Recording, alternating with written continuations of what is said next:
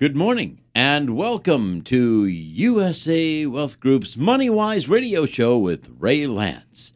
Ray Lance is your financial and retirement guide, and his mission is to help you protect your family and protect your money. Good morning, ladies and gentlemen. Welcome to another edition of Money Wise, and thank you for listening every weekend. We really appreciate your your faithful attendance to the radio. Today, we're going to talk about stretching out your nest egg. And we're going to talk about what is a nest egg, first of all. Actually, we might even start by talking about what is an egg, because I have some egg jokes. And this morning we have with us attorney Michael Coleman. Good morning, Michael. Good morning. Good to be here. Thank you for uh, being with us this morning. But uh, no rotten egg jokes, just some regular egg jokes that we're going to talk about this morning. But you know what? Your nest egg is really, really important. There was an article that appeared a few weeks ago, Mike, in the Boston Globe that talked about stretching the nest egg. Smart strategies, careful planning make your retirement funds last longer. So the good news is that we're all living longer, and the bad news is that we're all living longer. we have to make sure that our money is going to last as long as we do. So today we're going to talk about some ideas for stretching out your nest egg. And the younger you are when you start to build your nest egg, the better you're going to be. The uh, Wall Street Journal once said that the longer you work, the more money you'll have for retirement. But the longer you work, the less time you'll have to enjoy that retirement. So you have to have a real balancing act when it comes to retirement planning. And a lot of people have no choice but just to continue working as long as they can. And um, we want to make sure that doesn't happen to you. Uh, retirement is when you stop living at work and begin working at living. Mm. That's an unknown author, by the way. But I like some of the egg jokes, um, nest egg jokes, uh, Mike. I have to share a couple of those with you. And Let's hear them. With our listener audiences. So I don't have any blindness when it comes to my money. As an actor, you get distracted by your work. I do keep an eye on my nest egg, if you will. That was a Judd Nelson, an uh, actor and um, Norm Coleman, no, oh, Coleman. no relationship to no, attorney Michael not. Coleman, once said, There is a real opportunity right now as parents and grandparents to come up with a plan that leaves our kids with something better than we have. That is, an opportunity to own, build, and grow a nest egg of their own. Hmm. You know, one of the things I talk about a lot on the radio is the fact that we don't do enough as parents, as adults, as educators to teach children about money. But the other thing that we don't do in this country is we don't start early enough to build a nest egg. So today we're going to talk about nest eggs, and uh, I do have a, a few uh, quotations about eggs. Oh, okay. In general, because I thought eggs in general somewhat relate to nest eggs, don't they? So this is uh, somebody named Bjork. Hmm. Is that a singer? No, oh. he's oh. a football fan, though. He said, Football is a fertility festival. 11 sperm trying to get into the egg. I feel sorry for the goalkeeper. that's not exactly, that's kind of a mixed metaphor, isn't it? Right. But I have to give you one more quotation along the same vein because I, I kind of laughed out loud when I read this one. This is by Dave Barry. It is a well documented fact that guys will not ask for directions. This is a biological thing. This is why it takes several million sperm cells to locate a female egg, despite the fact that the egg is, relative to them, the size of Wisconsin. Hmm. It's a race. but no, men don't ask for directions. But we are going to talk this morning about stretching your nest egg, and it really starts out with Social Security planning. You have to do proper Social Security planning. Did you know, Mike, that something like 50% of all Americans start taking Social Security at the age of 62? And that's too early, I think. It's too early for most people. You really make a big mistake in most cases when you do that because, first of all, you're going to get um, approximately one third less than you would if you waited until age 66. Mm-hmm. And then between the age 66 and age 70, if you can wait that long, you're going to make another 32% more. Mm-hmm. It's actually 25% and 32%. But the bottom line is that most people just don't get proper information when it comes to taking Social Security. there are something like 537 separate particular decision rules that you can follow, and something like 20,000 pages of regulations just dealing with Social Security. So it's a complicated subject, but one of the most important things you can do to stretch out your nest egg is just delay taking Social Security. I think one of the reasons people sort of want to take Social Security at that age is they are afraid that if they lose out on those four years of payments, and then in the end, they're not going to be able to make it back. Is that something that you think people think about a lot? Yeah, I believe they do. And there's something that's really important. Um, it's sort of a new strategy that we're talking to clients about right now. What happens if you didn't take Social Security at age 62, and then at age 65, all of a sudden, you have some kind of a, a really bad disease which is going to shorten your life expectancy? You're going to regret not having taken Social Security. And so here's something that you can do. You can say, I'm going to file for Social Security at age 62, but then I'm going to immediately suspend. So I'm going to file and suspend, but that activates your account, but it doesn't cost you any money to do that. And then, it, let's say at age 65, you develop the terminal illness, for example. You can now go back and immediately grab all the money that you didn't take at age 62 from age 62 up to age 65 and that's something that people don't realize as well. So you're not going to lose out on that money. And would those payments be um, calculated from the age of 62 or from They the would. age- Okay. Yes, they would be calculated from age 62. It doesn't mean you're going to get a larger amount because now you're claiming it at age 65. But you know what? It's not going to affect everybody, but if you happen to be in that situation and if you had a fear of, gosh, if I don't take it now and then I get sick and die, I'm going to have wasted all this money, that's one way to avoid doing that. Mhm. So you can put off, file, and suspend at age 62. That allows you to go back and retroactively claim the lump sum if you have a need to because you have a terminal illness, for example. And then what if what about the future payments? Would those also be calculated from age 62 or Yes, the future payments would be calculated at age 62. And so maybe then what you do is you file and suspend at age 62, but then you say, I'm going to actually collect starting at age 66 and collect my regular amount at Oh, okay. 66. Okay. And so then you are still going to collect at the higher amount at age 66 Mhm. or at age 70, for example. But if you have that unfortunate event, let's say you're planning all along that you're not going to collect until age 70 because you want the higher amount, maybe at age 68 or 69 you suddenly have some problem. You can now retroactively go back and pull in all the amount as a lump sum. So either you or your family will have the benefit of all that money. hmm That makes sense.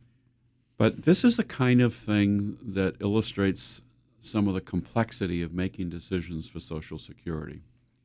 And one of the things that we do in our office is we have certain kinds of software that we use that will allow us to calculate what's the most appropriate age for any individual to collect. And if they can afford to delay and afford to de- de- defer, then it's often to their advantage to do that. We can do the calculations to help you do that. That's one of the things I was going to ask. I mean, an, an average person, you know, talking about this subject or listening to this show wouldn't probably be able to calculate that on their own, so they would want to talk to someone that could do that. No, to be very fair and open, the uh, Social Security website, socialsecurity.gov, does offer calculators, but it's really hard to do. Um, another quick example is they have something called the WEP or windfall elimination provision. And um, if you are subject to that prohibition because you've had a government job perhaps, but you want to collect Social Security, there's going to be an offset. Um, you can do that calculation online, but it takes a long time. It requires you to put in individual amounts for each individual year that you worked. So it's not necessarily an easy thing to do. hmm And that was to prevent the double dipping that used to go on between, Yes. yeah. Used to be you could have a government job, have a government pension, and then take a job not related to the government in the private sector, pay into Social Security, and you'd be able to collect both a teacher pension, a military pension, as well as collect Social Security. Hmm. Uh, that's no longer allowable. Now there's an offset formula that has to be used. I see. but still there's a, the ability to collect some Social Security depending upon how the numbers work out. And um, we can help give advice on that. Um, another thing you can do, um, and Consumer Reports recommends this as well. Consumer Reports did a survey of retired readers that shows that people who have a pension, some form of guaranteed income, have far greater satisfaction in retirement. Of course, the problem we have today is that traditional pensions are disappearing. And so, one of the things that people are using to substitute for a pension is an annuity. And there are many, many different types of annuities. And again, we have a lot of misunderstanding about Social Security. We have even more misunderstandings with the public at large about annuities. And um, we can help educate people on that topic. We can help provide solutions. The most important thing people need to be worried about in retirement is not so much assets, but are they going to have enough retirement income? And it's really the income that's the biggest problem for most people. And if you're not going to have a traditional pension, and you might have some Social Security, let's say, typically Social Security alone is not going to be enough to take care of your income needs in retirement. Mm-hmm. And by the way, if you have uh, interest in receiving a budget form, for example, because every kind of planning has to start with a budget, give our office a call at USA Wealth Group, 508 998 8858, and we're happy to send you by email or by mail a free budget, as well as some very interesting reports on income planning income planning is really the most critical thing. And in order to stretch out the nest egg, which is what we're talking about today, you really need to do income planning because if you don't, you can spend down your nest egg much more quickly than what you really want to do. And there are different kinds of annuities, correct? I mean, when we're talking on the subject of annuities, some people have some information I think that um, should be clarified when talking about annuities. There's not only a lot of information available about annuities today, but um, almost every advisor has chimed in and said that you need to do some kind of annuity planning if you want to have a secure retirement. Everybody from Warren Buffett, um, who's a very famous investor, obviously, to the United States government, because as the government has cut back on programs that are available for retirement, they're advising people to look into doing annuities. And, you know, when we talk about annuities, one of the questions that comes up a lot is um, how safe are annuities? Um, I'm working on a book right now by Tony Robbins, and there's a question on how safe are annuities, the power of income insurance. And annuities, first of all, have to have guarantees, and any guarantee is only as good as the insurance company that issues it. So it's important that when you work with an annuity, you work with a company that has a proper rating, has a good rating. We only like to work, for example, with companies that have some form of an A rating, and you can get a B rated or a C rated annuities, but we don't get involved in that. We don't uh, believe it. Um, a lot of the top companies that do this business have more than 100 years in business. Um, despite depressions, recessions, and wars and everything else, they've continued successfully. But you know, Mike, we do have more than a thousand insurance companies operating um, in the United States, and it's really only the top companies that command the top ratings. So a lot of people are concerned about it, but um, as far as I know, I've never seen any instance of anybody ever losing money inside of an annuity product. And there are many, many reasons. There's insurance guarantee associations, for example, that are run by state insurance departments uh, they will guarantee annuities up to a certain amount.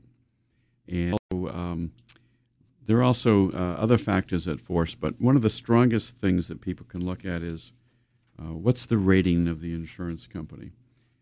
And one of the things you might not know, Mike, and um, I'll tell our listeners as well, is that one of the things insurance companies have to have is something called a dollar for dollar reserve requirement. So for every dollar that they have to pay out on a life insurance policy, or for every dollar they have to pay out on an annuity contract, they have to have the same dollar in reserves. Sort of like their own insurance. It is insurance, and Massachusetts has a, a, a well deserved reputation for being one of the toughest states in the country for making sure that insurance companies are properly reviewed and properly regulated. But when insurance carriers carry these kinds of reserves, they have to have basically the same amount of money or more in assets if they had to pay out all of their claims today and all future guaranteed benefits as well. So, what it really means is that they have to have in their own investments, their own savings accounts, at least as much money as it would take for every single policyholder to walk away with the value of their insurance contracts. What would have to happen for that to happen? I wonder. Um, A war. It- aren't there aren't there clauses in life insurance policies that say acts of war are not included? Well, that has to do with life insurance. Oh, life Uh, insurance, life right. insurance payment of death benefits. Sometimes what they'll do, that's a good question, though. Sometimes life insurance policies will exclude paying out on a death claim if the cause of death is from being in the military service, for example. Right. and that's why there's uh, government life insurance for people who uh, serve in the service. And by the way, not every insurance company will exclude that, but many of them will, Mm-hmm. because virtually by definition, if you go into the service and if you're in a wartime activity, uh, you're in danger. Right. So s- sometimes that's excluded. But uh, no, a little bit different. Um, but as a general proposition, any insurance company can never have more financial obligations on the books than what they have stored up in reserves. And um, they have to pass something called an asset adequacy test to make sure that they have proper amounts of money. So, for the most part, you can rest assured that your insurance policies are going to pay out, that your annuity contracts are going to pay out. And again, it's one of the reasons that we work with companies that have high rankings and high ratings because that reflects on their claims paying abilities. Mm-hmm. So, what would be the difference between a, a company with an A rating and a, a B or C rating, for instance? Well, I've never seen a company with a C rating. Once in a while, we've seen companies with a B or a B plus plus rating, and that might reflect the fact that they have just acquired another company, for example, Mhm. and maybe the regulators don't know quite how to properly rate them yet. Okay. Um, but um, generally, longevity, long history, good assets, all those kinds of things go into uh, the rating of an insurance company. Mm-hmm. But um, even if a whole bunch of things happened all at the same time to coincide with losses, and we're not talking about natural disasters, that's something totally different. We're talking strictly on life insurance and annuity contracts. And those are not usually companies that handle property and casualty claims, Mm-hmm. Like hurricane losses, for example. Right. But um, in any event, uh, companies also have something called free surplus, which means over and above what they need to cover the claims of every single policy in the company, they also have an additional reserve, which is called their free surplus. And sometimes that's called, I know this is a little bit uh, um, technical, but sometimes it's called a surplus of capital. So one of the things we look for is to make sure that companies also have surplus of capital, more Mhm. than what they need to pay. And then the other thing to tell you about companies in general is often they're owned by a parent company, and the parent company may have even further assets themselves. So there are many, many ways in which um, insurance products are very safe, very secure, and as a general proposition, people can feel very comfortable in doing that. But let's talk about your nest egg again. Um, should you have money into an annuity? Um, if you have money into an annuity, let's say it's a, a payout annuity, a single premium immediate annuity, for example, that's when you give a company a sum of money and you say, I want to have a check come in every single month, starting a month from now and for the rest of my life, or maybe I want it for a 20 year term or something of that nature. You can do it that way. And that's a way to create a regular source of income. And that's what a lot of people really need is they need to know that they're going to have sufficient income and they want to plan. People like to be able to plan. I mean, I, I would think that you do the same thing, I do the same thing. You want to know that you can count on a certain amount of money coming in every week or every month. If you don't, um, then it's cause for anxiety. Well, using a payout annuity is a way that people can do that.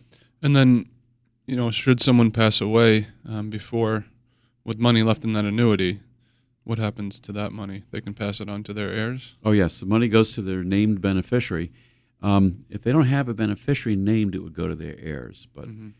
for the most part, you're always going to have somebody named as your beneficiary. Right.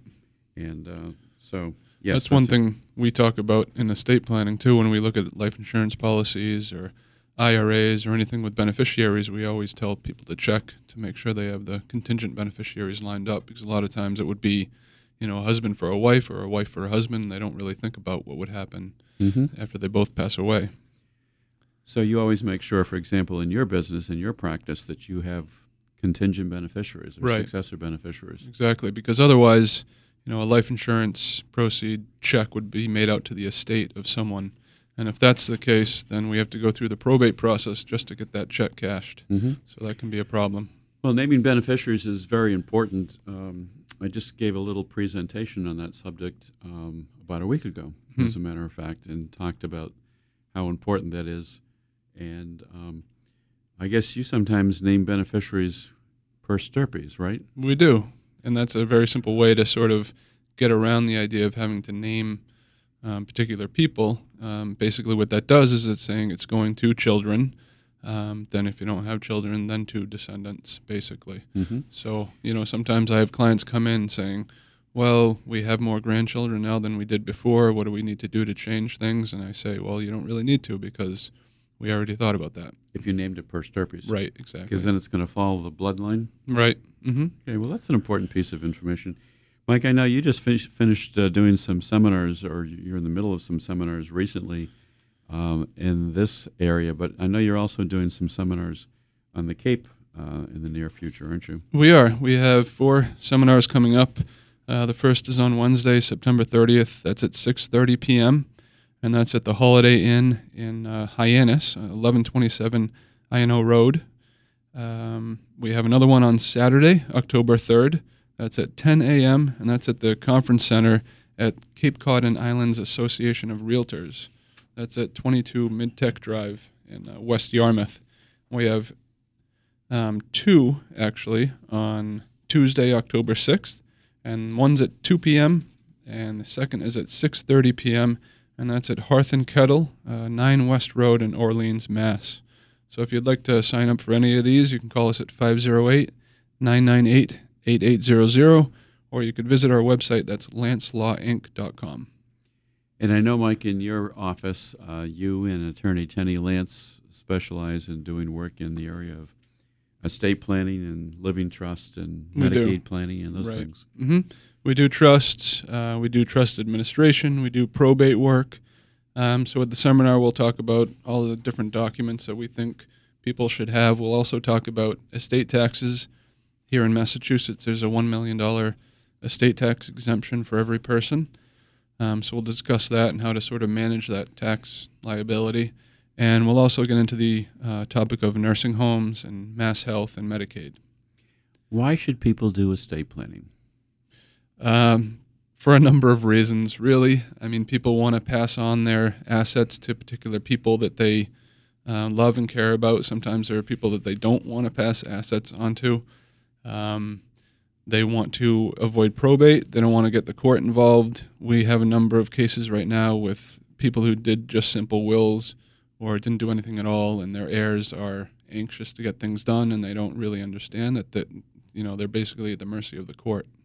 I think, in basic terms, too, the reason that people ought to do estate planning is because they really ought to be concerned about protecting their spouse or their children or their family and their assets. And if they don't make a plan, then they can't do those things, can right. they? No, I mean Massachusetts has uh, a statute which is basically a plan for you if you haven't done any planning, um, but that's not really all that admirable. You don't want the state to be determining where you pass your assets to. So Mhm.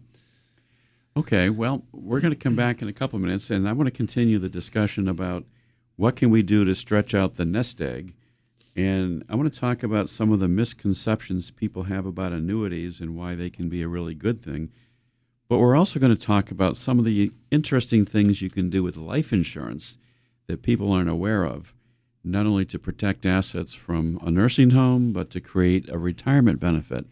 And typically, people don't think about retirement uh, planning as involving life insurance, but we're going to explain how that can happen. So stay tuned, ladies and gentlemen. We will be right back.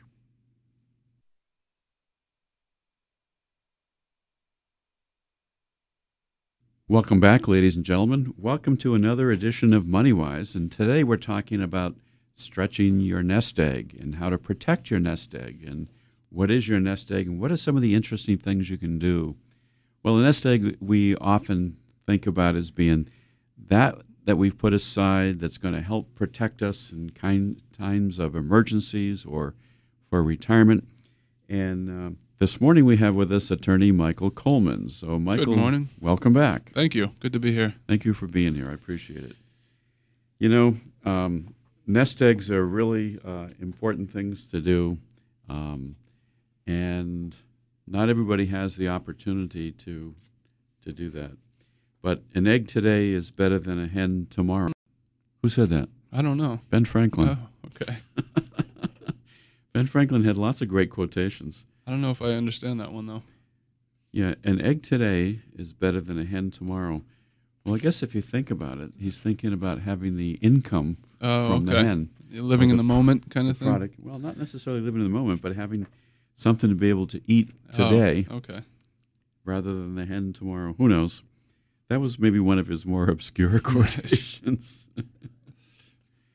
well, in any event, we won't belay the uh, subject of uh, eggs, but let's talk about annuities again.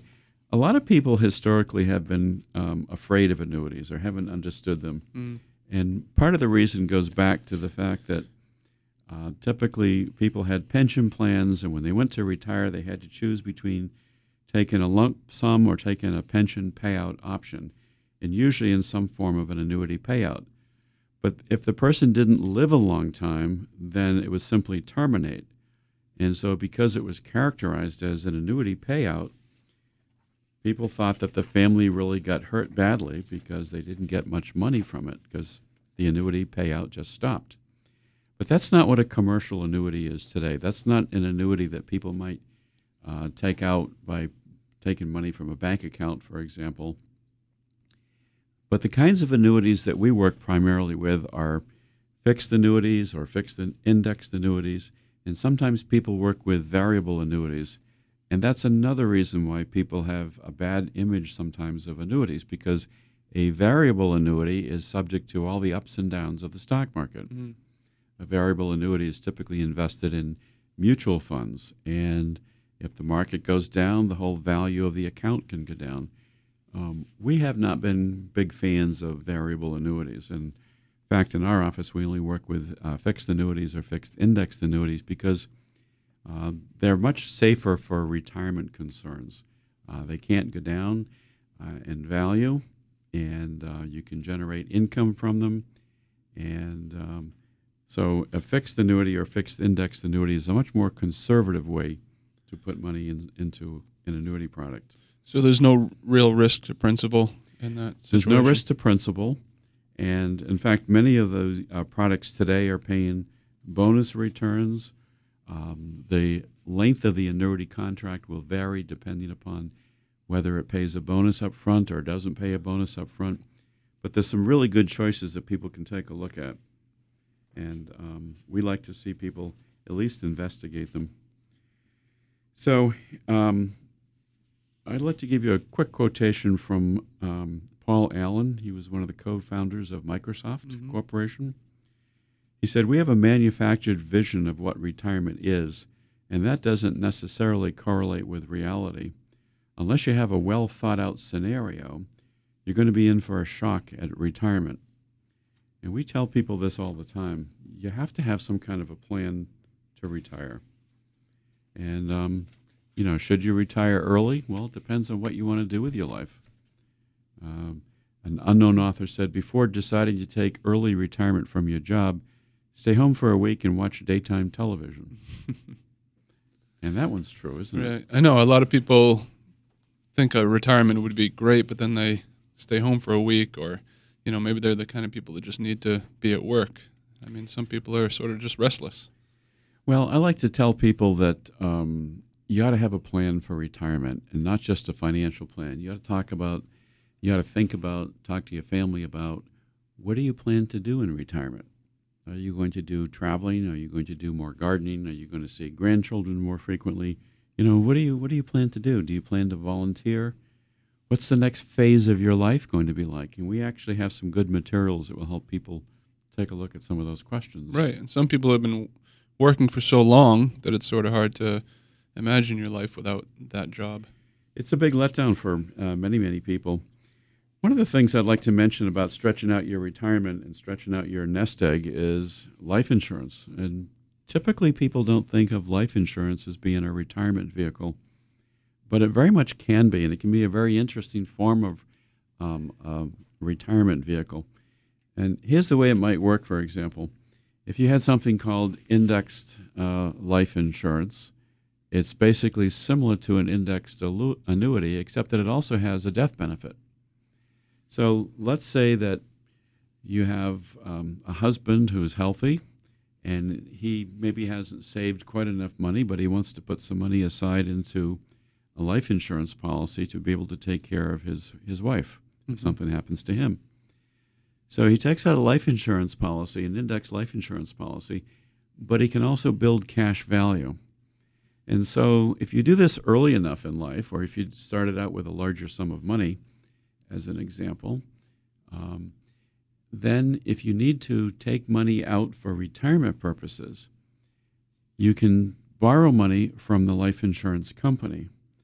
And you're not pulling your own cash out of this life insurance policy, which would be income to you if you did, mm-hmm. but you're borrowing from the general account of the insurance company.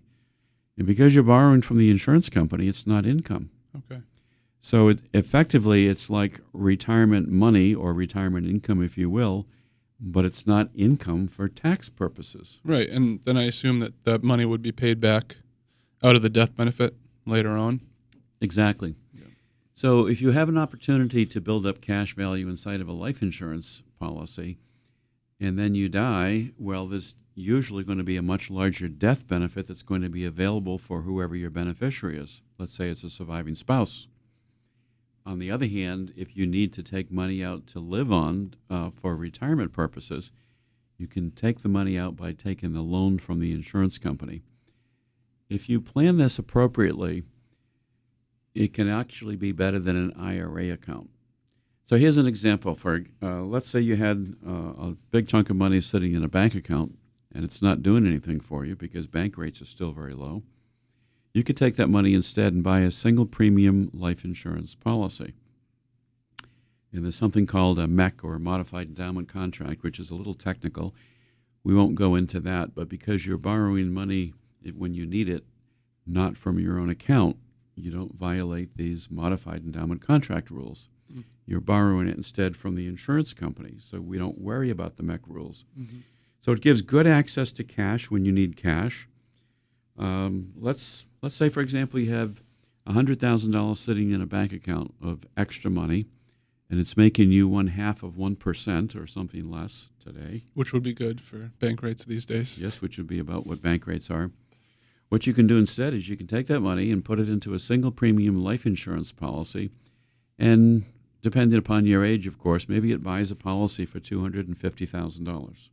So now you have a $250,000 death benefit. But you also have this fund inside the insurance policy. It's going to continue to build cash value for you, and it's basically an asset that you can use uh, as collateral, if you will, mm-hmm. by borrowing directly from the insurance company. So when you do those kinds of things, um, mm-hmm. you're taking money back out. You're number one, you're making more money than you would in the bank account. Mm-hmm. Number two, you have access to the cash if you need it. Number three, you have a death benefit if you die for a larger sum of money. So you've multiplied the value of your asset for your beneficiary. And if you need money for retirement purposes, you have the ability to borrow money back out. So you can take out that $100,000 if you wanted to, and you'd still be left with a $150,000 death benefit. Exactly. That's amazing. And so if you, let's say you borrow the money from the insurance company, and of course it does cost interest to do that, and then you die, then the loan gets paid off. Huh. Wow. And uh, so, Index Universal Life Insurance will uh, generate money at a more rapid rate. Um, so it provides protection, uh, liquidity, upside potential, it's safe, it's secure. And if you don't want to own that policy, by the way, you can have it owned by something I think that you do, the Irrevocable Life Insurance Trust. We do those, yes. Essentially takes the uh, money that you put into that policy out of your estate. So a big reason people do that is for the estate tax here in Massachusetts. They want to um, put those assets into something that's not going to be included in their estate, but still pass it on to their beneficiaries. Hmm. You know, Mike, one of the other things we can do to protect um, our nest egg is to have long term care insurance.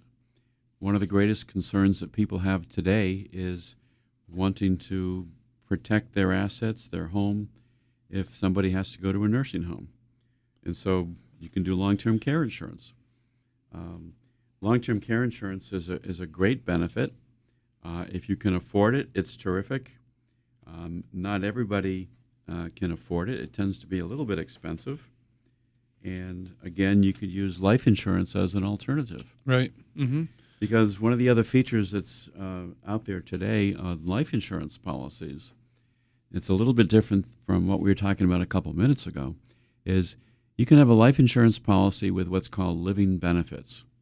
Effectively, it's a rider so that if the person who's the um, the insured in the life insurance policy has to go to a nursing home and they can't do two out of the six activities of daily living, Mm-hmm. similar to a long term care insurance policy. What they can do then is they can say, I'm not coming home again, or the family can say this. We need to activate some of the money from the death benefit proceeds. So, again, let's say you had a $250,000 death benefit on the policy. Well, we know at some point the insurance company is going to have to pay that out. Then you can access a part of those death benefits and pull the money out ahead of time and use it to help pay for the costs of the nursing home. Mm-hmm. And one of the things, the good thing about uh, long-term care insurance that you sort of just mentioned, is that if you do have a policy that meets certain standards, then um, and you go into a nursing home with part of that policy left over, then your house would essentially be protected. Yep, that's a good point. You can protect the house doing that, Yeah. and um, so you can use an insurance policy as a vehicle to protect the house, basically. Right. Exactly. Um, and I know you do work in that area as well. Um, but there are many, many things you can do, and I just want to encourage people to think differently about life insurance. It's not just, well, that's in case I die, it takes care of my family. Yes, it does that. But today, the features of life insurance are totally different than they were even five years ago Mm-hmm. and 10 years ago. Right. Uh, they've totally changed, both with the living benefits that allow you to access money if you need it for long term care, and then also building a retirement account benefit if you want to access money for retirement. Right. And we also have clients who have estate tax exposure, and life insurance can actually be a good way to manage that as well. Have you had situations when you've advised people to have a life insurance policy to take care of the estate tax? Right. Yeah, definitely. The state tax here in Massachusetts starts at about thirty-eight thousand dollars once you get over the million dollar mark. Um, so one strategy could be to buy one of those life insurance policies, and the death benefit would go to covering the estate tax liability. hmm You know, I have uh, life insurance myself, and um, it's always good to have it inside of an irrevocable life insurance trust. Right. It removes that that asset from your estate basically, and then your heirs don't have to worry about where they're going to find money to pay that estate tax. You know, briefly coming back to the annuity discussion for a minute, one of the things that annuities provide that virtually nothing else does is um, the opportunity for a lifetime income and to uh, make the quality of life much better in uh, retirement. And as I said earlier, pensions are disappearing. You can't really count on pensions any longer. So, one of the things you can do, and in fact, even if you have a pension, like a lot of teachers, for example, will have a state pension from uh, for retirement purposes, but they'll often set aside additional sums of money uh, into a retirement annuity Mm-hmm. as a supplement to Right. supplement their teacher pensions. So lots and lots of good things that we can recommend to people. Um, we work with uh, companies that will provide the opportunity to measure an annuity by the performance of the S&P 500, for example Right. which is a very stable index. Mm-hmm. And um, If you happen to have a deferred annuity, which is an annuity typically for some term of years, it could be anything from five years to 10 years to 12 years. And the longer the term, the better the payments, usually, the better savings ability. But if you've set up an annuity like that, then you need access to your money. All these annuity contracts work very much the same. You get good access to your money. Most of them will provide that you can take out 10% a year, mm-hmm. for example, with no surrender charge, no penalty. Right. And so, in general, is there, you know, if you're talking to someone who has five hundred thousand dollars in liquid assets, would how much of that would you say to put into an annuity? Is there a percentage mark or? Sure. No, that's a that's a good question, Mike. Um, and again, reminder: we're talking with attorney Michael Coleman this morning. Um, if I had somebody with five hundred thousand dollars worth of assets, the first thing I would say to them is keep a certain amount of money for liquidity and for emergency needs if you need it. Maybe in that situation, it might be twenty percent. It might be hundred thousand dollars. And even though you're making very little in the bank, um, maybe you want to keep that kind of money as sort of a safety cushion. So typically, I wouldn't recommend they put more than four hundred thousand dollars into the annuity Right. in that situation. But if they did it with one of the indexed annuities that pays the bonuses, for example, four hundred thousand dollars would generate a ten percent premium bonus. Mhm. Their account starts out with four hundred and forty thousand dollars, Hmm. And it doesn't ever go down from there. It's guaranteed. And one of the other features that a lot of the companies will offer is to say uh, there's a family rider that will guarantee this account is going to go up a certain percentage every year for death benefit purposes. It might be three and a half or four percent. And then, so in the event that the annuitant, the owner of the contract, and the annuitant dies, the contract will pay out whatever it has actually accumulated to, or this increasing annual death benefit, Hmm. whichever is greater. Wow. What kinds of returns do you normally see on these? Well, one of the companies we're working with, uh, which has its indexed annuity tied to an S&P 500 index, their average return after expenses has been just under 6%. Hmm. Wow. And the companies do vary. Um, those won't necessarily be a guaranteed return, Right. and they will vary from company to company. But we're we're working with, as I said, only A-rated companies. You know, and annuities are taxed a little bit differently too. They're they're taxed a little bit like an IRA is taxed. hmm So as you might know, with an IRA, um, you have to be 59 and a half to take money out of your IRA, hmm or you pay extra money to the government. You pay a penalty, a 10% penalty. Annuities are taxed very similarly. Um, if you take money out before age 59 and a half, then you can pay a penalty to the IRS. Oh, okay. So generally, we're talking to people who um, may want to save for a longer term or who might be over the age of 59 and a half, hmm in which case they typically have the ability to take out 10% every single year from the insurance company without paying any surrender fees or charges. Right. Um, so you do have good access to your money. Um, the amounts, the sums of money that these kinds of vehicles are paying today is uh, far superior to what you're getting in bank accounts. But at the same time, you don't have the risk that you have in the stock market. hmm So for somebody who wants to be a little bit more conservative as they get older, it's it's something they should th- certainly think about. The other thing that we want to talk about in stretching your nest egg is to make sure that you're you're careful about how you do your withdrawals. Uh, we've talked about the importance of Social Security. We talked a little bit about annuities and some life insurance uh, suggestions. We talked about long-term care insurance, but you have to be able to afford that. But you have to also be able to think about um, how long does your money need to last? And so, one of the questions I often like to ask, I'm going to ask you right now on the radio how long do you expect to live? That's a good question. Hopefully into my 80s. I would- I'm not asking you that question. oh, question. okay. you need to live into your 90s, Okay. Mike, or maybe your 100s. Uh, the age that you are right now, uh, I think your life expectancy, conservatively, would be at least 100. Wow. I hope I'm still able to move around and, and As long as you can still age. kayak, you'll be all set. Exactly. So uh, no, but we all are we are all living longer today, without question. Right. And what I like to ask people is, how long do you expect to live? So if you're 70 years old and you expect to live to 90, you're going to live another 20 years. So let's take a look at your money, your assets, your income. Is your money going to last as long as you do? Right.